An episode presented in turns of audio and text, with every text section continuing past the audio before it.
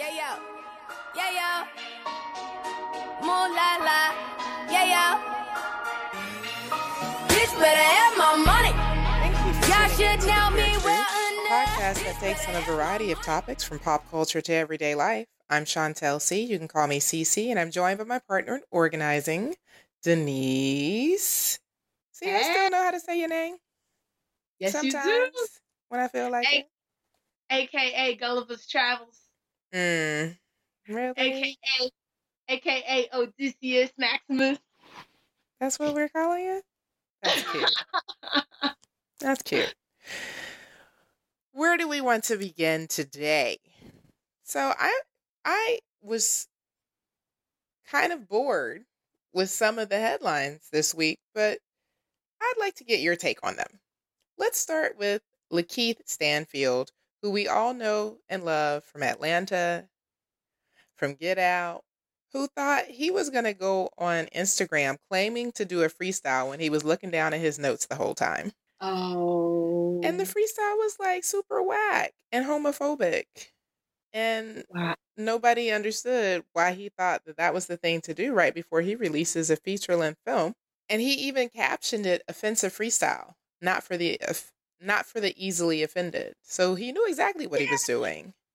Yeah, he's low key. So I follow him on Twitter Uh-huh. because I'm like, oh, a free and cute and sort of freaky, you know, little actor. I love what he does on Atlanta. A lot of people do. I'm Yes. super excited um, uh, about Sorry to Bother You because Boots Riley has been the dude for a very long time. Mhm. Um, however, if you follow him on Twitter, as I did for, um, you find that he's kind of he's got a little bit of MRA in him. He's got that.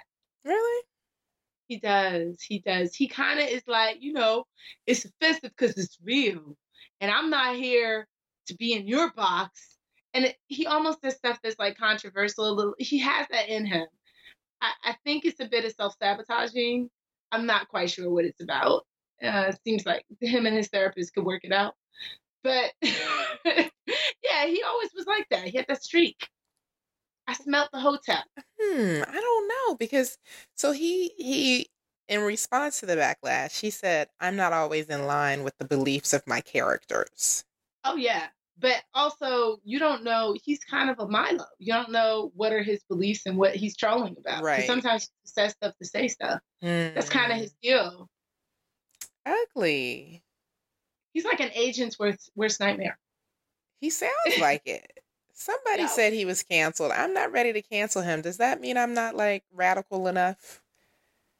I mean, we we all got to figure out who you know crosses the line for us in terms of thresholds.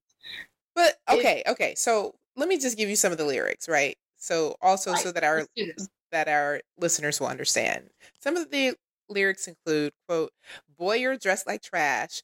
You a eight six. Take that choke chain back. That's some gay shit. Fag, I don't really want to brag, but I'm straight rich. Fuck them bitches out the ass, and I'm famous, and all these gay niggas mad because they hate this. End quote.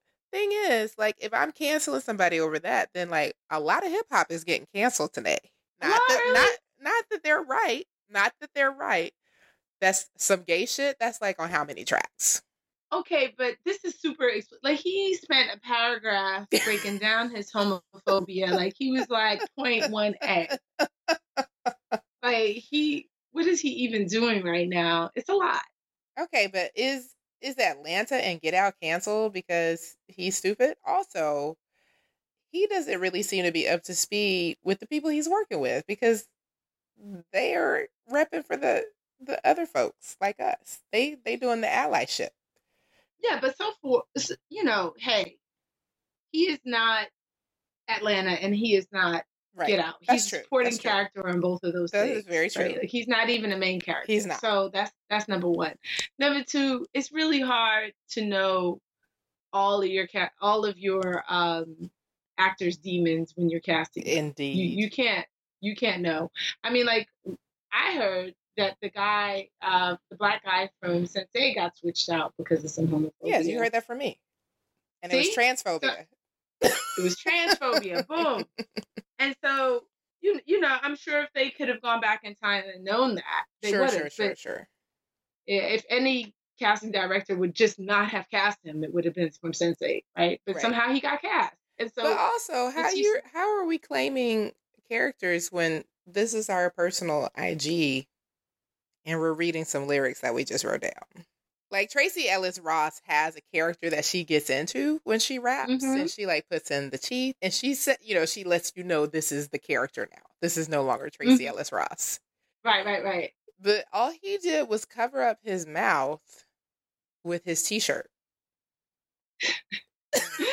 Are we now to assume that you're in character? Like, I'm sorry, Lakeith. There's a lot of there's a lot of holes in this story. Let's move There are on. a lot of holes in the story, and I feel also, and I'll say this: I think that Lakeith right now is with his newfound stardom because I feel like "Sorry, uh, Sorry to Bother You" is going to be big.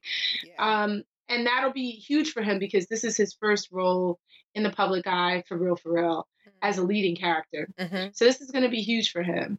Um, and I, and at the same time, there's been all this buzz in the last couple of days about um, the emasculation of black men, specifically in the wake of the Terry Crews allegations. Well, right? if So you want to move think- into that, okay, let's talk about it Right. briefly. so- no, I, I think he started sniffing himself, and he was like, "I gotta let him know." I don't think it. I think I think that's a stretch.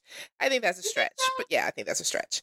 For for um to catch listeners up, this week Terry Crews was uh, speaking before Senate Judiciary Committee discussing sexual assault, and he allowed himself to become emotional when he was explaining why he didn't physically fight back against sexual assault. And we've talked about that on the show that he was violated, that he was one of the few men who came out during the Me Too wave that happened uh, in the autumn of last year.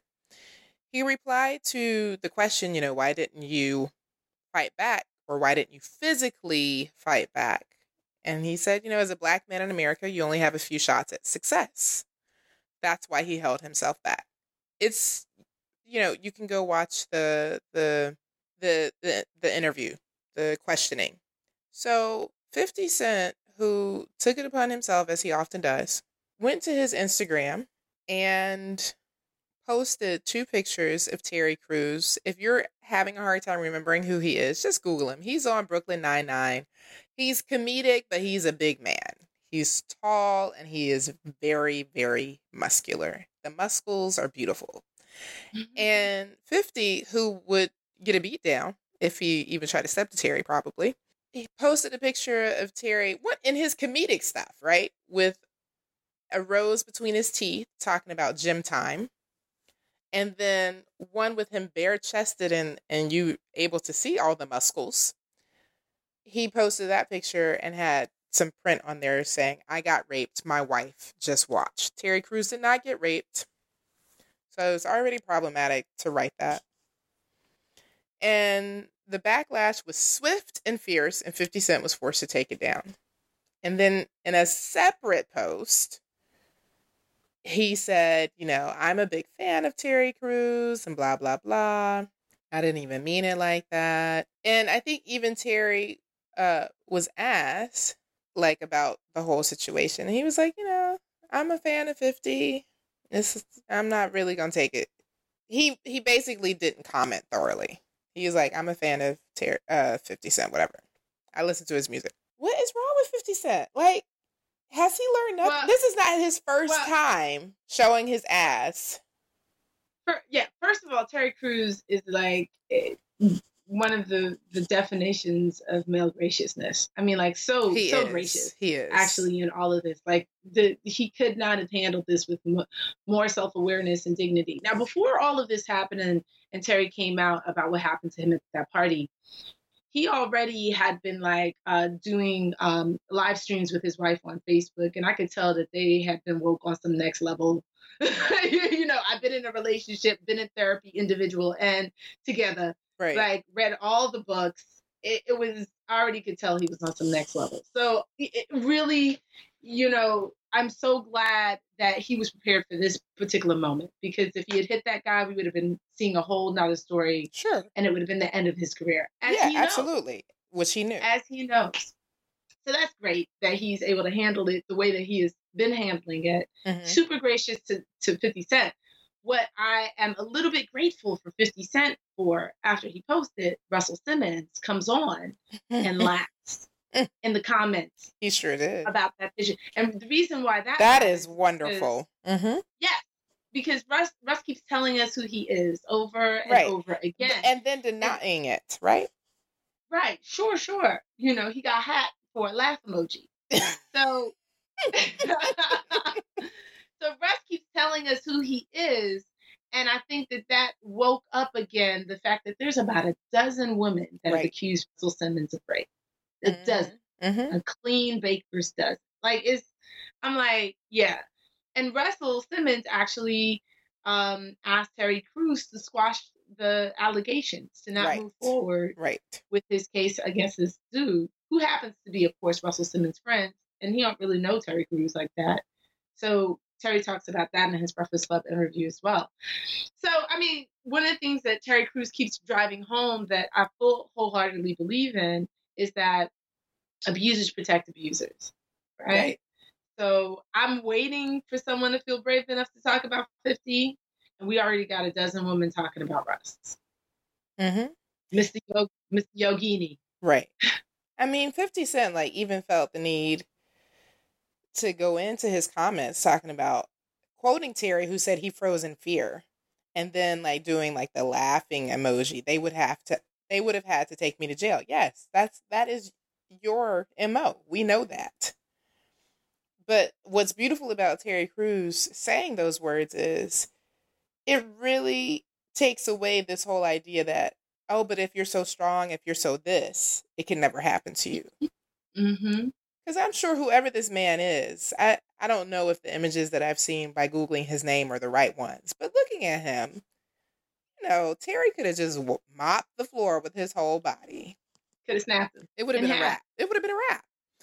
Um, but just just to highlight, 50 Cent has recently been shredded by a hate-filled Instagram post that he put up about Trey Songz's accuser. And he is going to have to face legal action because of a revenge porn case. So I mean, you know, nobody's surprised about 50. I just like to see when Twitter shows up and they turned out Black Twitter specifically to shred him and it made him take the post down. So I appreciate that. One last little gloating moment before we move on. I have told you the story many a time how I feel about Damon Dash and Jay Z after dancing for them when back in my heydays when I danced. Okay, all right. But I have to, I am on David Dash's side with this lawsuit right now because Lee Daniels, the person who should not have fame and does, right, borrowed $2 million. Two? $2 million. Okay. He was up in that like Trump. I just got a small loan from Damon Dash of $2 million. How does one forget a two million? So How? It hit and they and Damon Dash took him to court about it already. And they apparently found like an amicable agreement that Lee never showed up for. So Damon showed up in Lee Daniels' face. The video is online, you can watch it.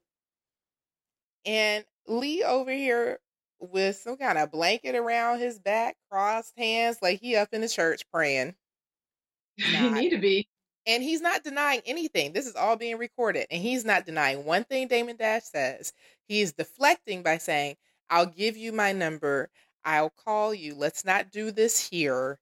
And so on and Mm. so forth. hmm The very next day, Damon Mhm. Dash filed that new lawsuit. You Why got do you to. have Damon Dash, who has aged, aged, aged, aged in a way that you don't see black people age normally. So that's that's a side note. Um, well, you know. You know what that is. do I? Uh, but yeah, he he the very next day he filed another lawsuit, and he want his money. The lawsuit is for Mm. five million now. Of course, because it's interest now. Right? He's lost a It's lot on interest. So penalties And and if you interest, think about it, that's a, a very decent number because you know Americans in their lawsuits, they be like, Mhm. 150 million Right. on a Sure, two I mean- loan. At the at the end of the day, what Damon could then say is like, okay, so I was all the seed money for XYZ project. I own that project. So he could have made a case that was just well beyond. So if you made a, if I if you made a, uh, a money with my two million, and then that movie then went on and made you a hundred million, now I want that hundred million. Well, that's what, but they did. They had an agreement on the back end profits, and Lee Daniels never came Mhm. through. So, wow, and you know, that doesn't surprise me at all. But Mo'Nique been told us who Lee Daniels is. Exactly. was. Lee Daniels, I wanted to cape for him. Lee Daniels is I'd an love openly to. gay man Openly in Hollywood. black gay man in Hollywood putting out stories about gay people in most everything he does. but um but it's this also clear that he he has some issues with black he's a culture he's a culture vulture. That's what he Mhm. is. He profits off of black culture even though he doesn't believe in it himself. He specifically said that he made the lead in what's that show? Um Sparkle. No, girl, it's not called Sparkle. Okay. It's not called Sparkle. Whatever his show is, um, Star, yeah, yeah. Okay. See, I knew it was something like that. Honey. Star, something. the girl. It ain't Honey. Honey was a movie. Anyway, the show that came after Empire, I think it's called Star or something. No. Uh-huh. Anyway, they in Atlanta. is a girl group. Y'all know what I'm talking about. I'm not gonna come up with the name right now, but he made the the the lead of that a white girl talking about that's what our country needs Right. right now healing. So that told me everything. Healing. I We need a, a, I a was like- lead white girl because the country needs to come together and and stop the racist nonsense. Right. And she was meanwhile she was doing some vocal blackface. Right. She was doing- she does vocal blackface. She is the ghettoest person in the entire show. She like killing folks in the very first scene. Like it's done. So anyway, that is our gay wrap up But isn't it funny? Isn't it funny that these homophobic men, a Latif and a 50, uh, end up in the gay wrap up? Who knew? In today's second segment, I have the lovely pleasure of speaking to three amazing artists in Germany, all the way from Kenya. Hi. Hey. Can I ask you just to introduce yourselves? Um, so my name is Malcolm Muga, but I prefer Mal. Mal. Um, and I am a photographer, creative director, and film producer. Okay. Yeah. Okay, and I'm Kawira Mwirichia. I'm a visual artist, uh, basically, designer, illustrator, experimenter of things. Yeah. Okay. And I'm Faith Wanjala. I'm a visual artist and painter, just everything goes. Yeah. Okay. So tell us a little bit about what brought you here. You have an exhibition here in Braunschweig, and I know you're off to Berlin as well for a project I believe that started about three years ago, right? To Revolutionary Type Love. Could you tell me a little bit about it? So, um, to revolutionary type love is basically fundamentally it's a celebration of queer love and the queer individual uh, in all in all our forms. Um, it started. Well, I started thinking about it uh, three years ago, around three years ago, three or four years ago. Um, so it's been a it's been a journey to this stage, and somehow it still feels like it's beginning. Mm-hmm. So uh, yeah, it's it's good to be here. Um, I was telling I don't know who I was telling. It felt like uh, like it feels it feels so new that it feels like I'm showing people my sketches. You know. so yeah. Um, and are you taking the exhibition to Berlin, or what will you do in Berlin? No, Berlin. We're just going to visit the Schwules Museum, Okay. um, which is apparently the largest gay museum in the world. in the world. apparently, Okay, you're yeah, teaching me yeah. things today. So yeah, they'll just show us around, and then we are going to have an artist talk uh, on Sunday. oh, beautiful. Well, congratulations. Thank you. you.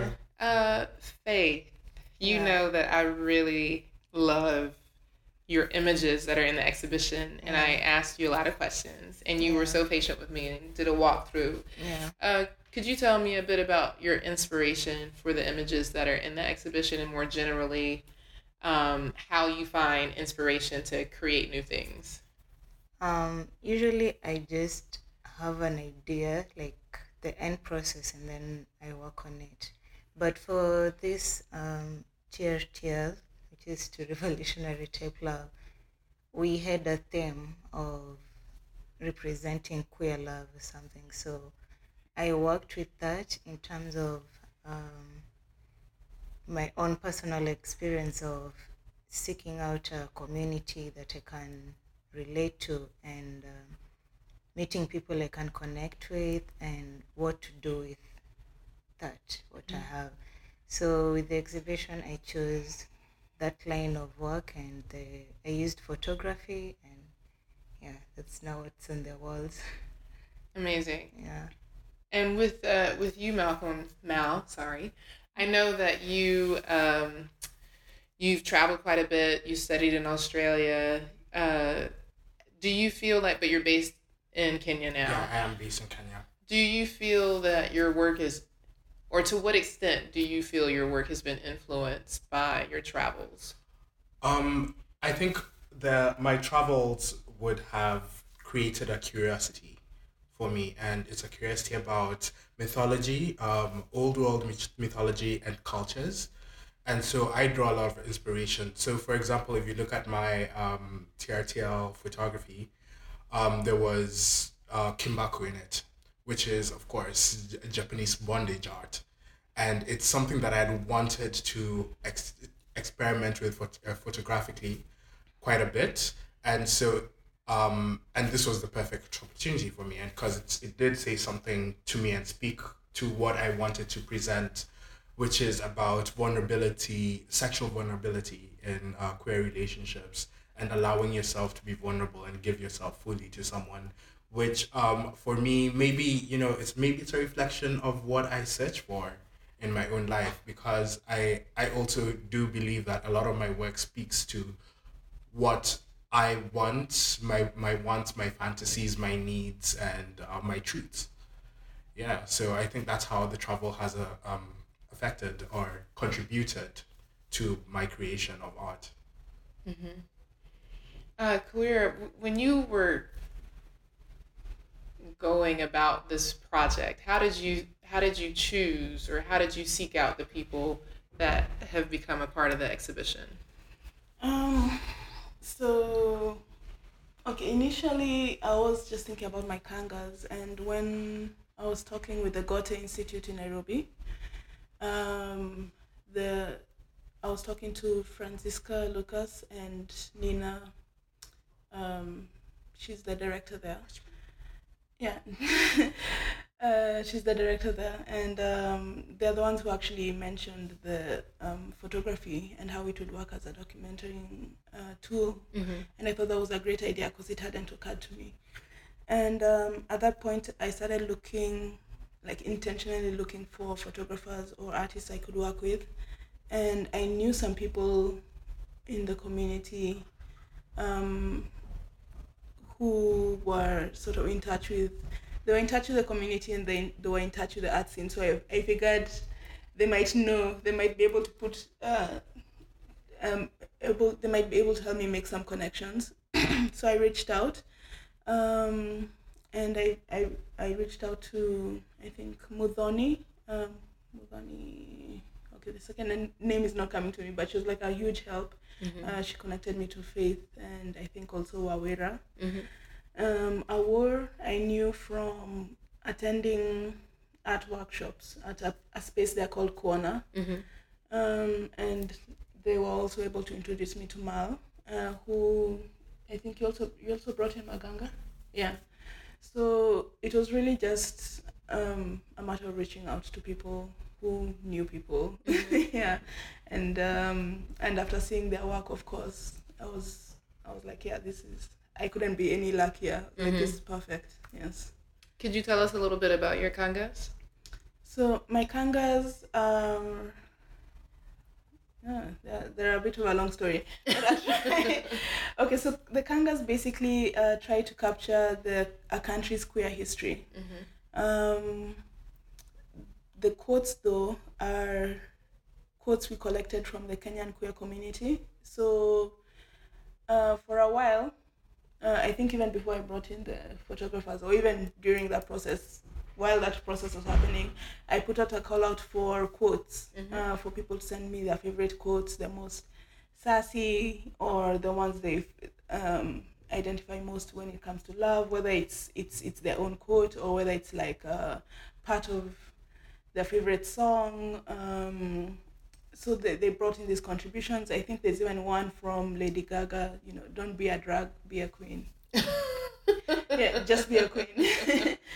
so um, yeah, we were collecting the quotes, and then as I read each country's history, and I'm able to, like, you have to sort of. Um, okay, so first of all, uh, each country I feel seems to be telling its own sort of history, uh, its own story about its queerness. Some are very um, violent and secretive about theirs, so you can't really find anything. You'll just you'll Google and they'll be like, yes, they're homosexuals, but yeah, that's that's about it. Because uh, you know it's it's very like they, it's not safe for them to be out. Right, right. but you'll read maybe there's certain cafes somewhere where they can go but there isn't really much else unless now you actually visit the space. You won't really get to know the story. But there's some who are have such a huge rich history and they're sharing it so openly.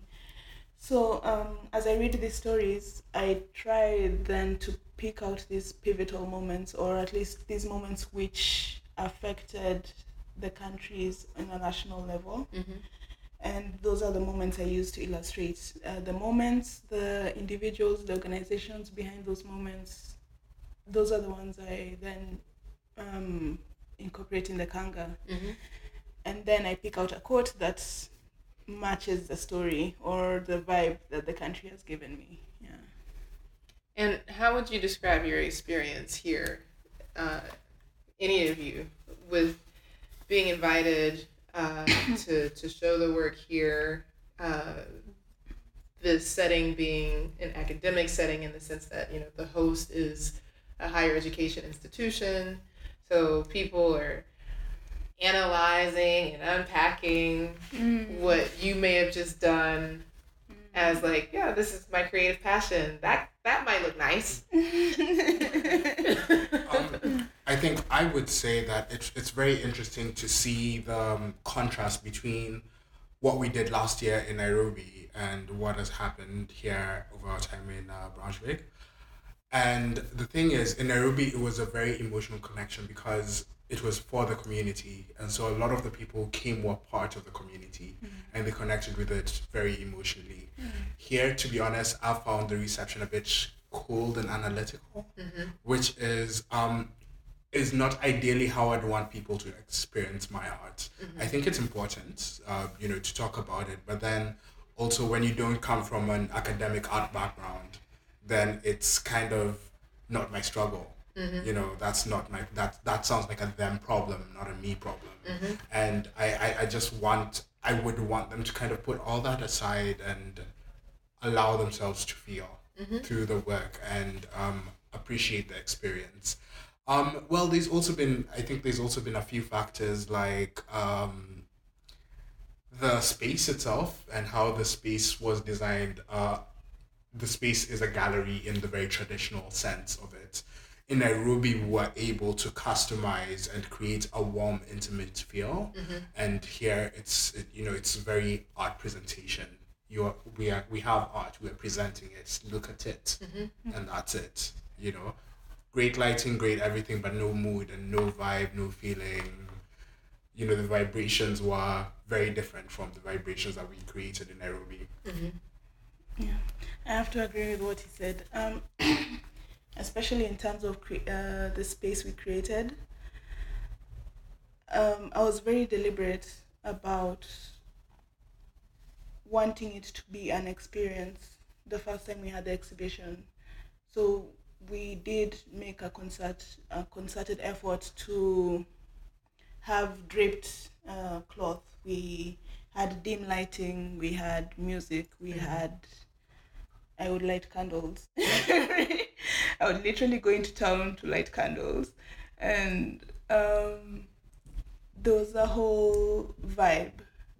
Um, here, it's it's it's difficult to have that, and it's it may be because of the time, because that did take us a long time, and it would have required a lot more time to do that here. Um, a lot more planning. Um, so it just didn't translate. That feeling definitely did not translate uh, to what we had. We just have sort of like a reflection of it, I guess, which is fine. Um, but it would have been nice to have the full experience. Yeah. And how do you feel about um, presenting this work from Kenya in Europe?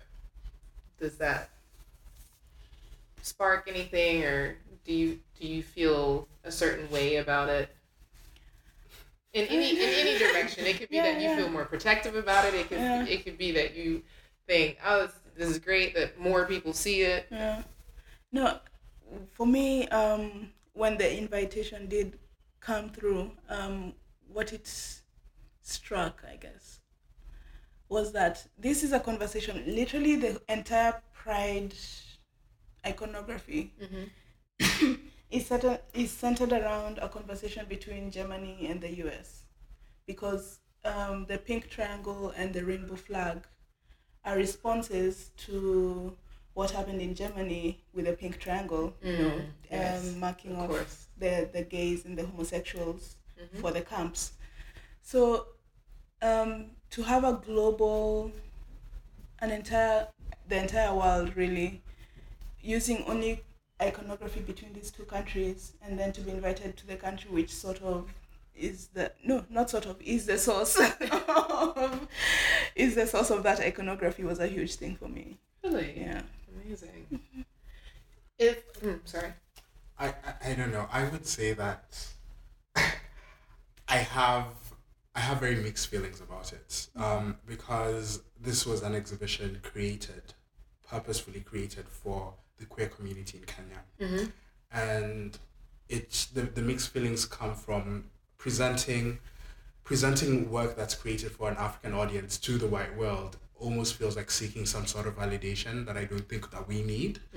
Um, but also then, you know, on the flip side, there's all these people of color who live in the diaspora who have a very little connection and knowl- or knowledge of the African continent. And I think it's important for them to kind of see that the struggle that they're going through is not isolated because they're existing in a Western space or that, that they are appreciated by the people, you know, back home, and there's a lot of similarity in experiences. And so, in both there's there's presenting it to the white audience, and there's presenting to the audience of color, which are two very different uh, feelings and have different motivations. So, of course, I care less for presenting to the white audience, but I care more for that community and reaching out, casting the net as wide to create community. And you know, sometimes you catch a bit extra, Right. which is fine if it's if it's if it's if people are ready and open to share in our space the way we want them sharing it, then they're welcome. Mm-hmm. And if they feel that there's a problem with how we are existing within our own spaces, then they can leave. Mm-hmm. Yeah. Just to um, bring this conversation to a close, I could talk about it for a long time. But um, could I ask each of you to just say maybe one thing you would like for people who are our listeners who are now, of course, going to want to find you, and we'll tell them where they can find you. Um, is there some one thing that you, one piece or one insight or one emotion that you'd like to leave with them? Because most people listening will probably not have seen it yet. Wow. I think I just realized the queer life in Kenya is fun. Hey. really? Yes, so much fun because once we arrived here, I just noticed the clinical aspect of it. Like everything was just um, plain white.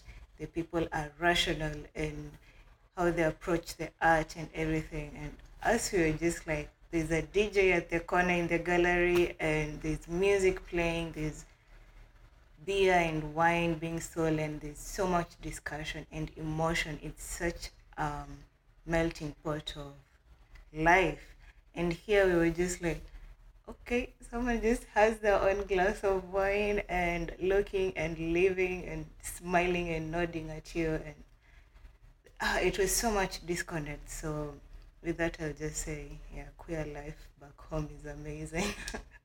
yeah. That's a great one. Thank you. I might come visit. Um, I guess mine is a bit more abstract. It's basically we're vibrating, and we have a wavelength that we're vibrating to, and it's a it's it's an invitation to come and vibrate with us and join us. And you know there is a connection, and we're ready to connect, and we're ready for people to reach out and you know to, to guide you through our experiences. We're inviting. Mm-hmm. And that was the whole purpose of you know the kangas for example. It's an invitation into your space. It's a welcoming. And therefore we are welcoming the audience and everyone listening into our space to mm-hmm. come and vibe with us. Yeah. I'm still taking some time. um, I guess I'll just have to go with the an insight not from here but generally for the project. Um, it's just about being. It's about celebrating yourself. Um, it's about being proud of yourself, and I think actually, actually, no, tying back to what I'd mentioned about the the, the pride scene um, being a conversation between uh, Germany and the US, basically. I would invite people out here, um, creatives who may be listening, to find their own ways, their own unique ways to express their own queer celebration and find their own iconography. Because we can't we can't be an entire world using the language of two countries. We have to bring in the Asian influence. Let's have some Latin. Let's let's bring it bring everything in. And I mean, it's a it's supposed to be a queer space. So let's queer it up. Hey, Yeah. that's a, a great point to end on. Tell us where our listeners can find the work most easily to get an insight, even if they Uh, can't. to revolutionary type love um there's dot com for the website it's on facebook twitter and instagram same name Same name. yeah Well, that's easy. yeah Thank you so much. Thank okay thanks And in our final segment, what are we looking forward to? What's making us happy? Boop, boop, boop. what's making me happy is uh, that I'm trying to uh, research and get with people that are in the Norwegian countries that are working on queerness. Hey. So I could do some uh, interviews. So that's very exciting. So shout out, shout of our- out. Yes. So if any of our listeners know someone that we should be talking to and doing interviews with in Oslo, in Copenhagen, um, or in Hamburg, because here I come, uh, I'll be coming through and I can work it out. Let Like me give what- y'all what? the English translation. She said Hamburg, Wow. Copenhagen, and Oslo. yes. So what are you looking forward to? You know, so many things, but mostly the fact that next week is Black Pride.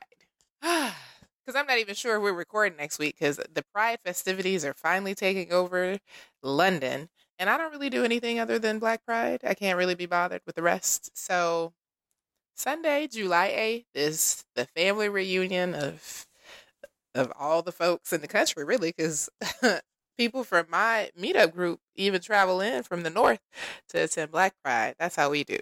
You know, it's a once in a year type of thing.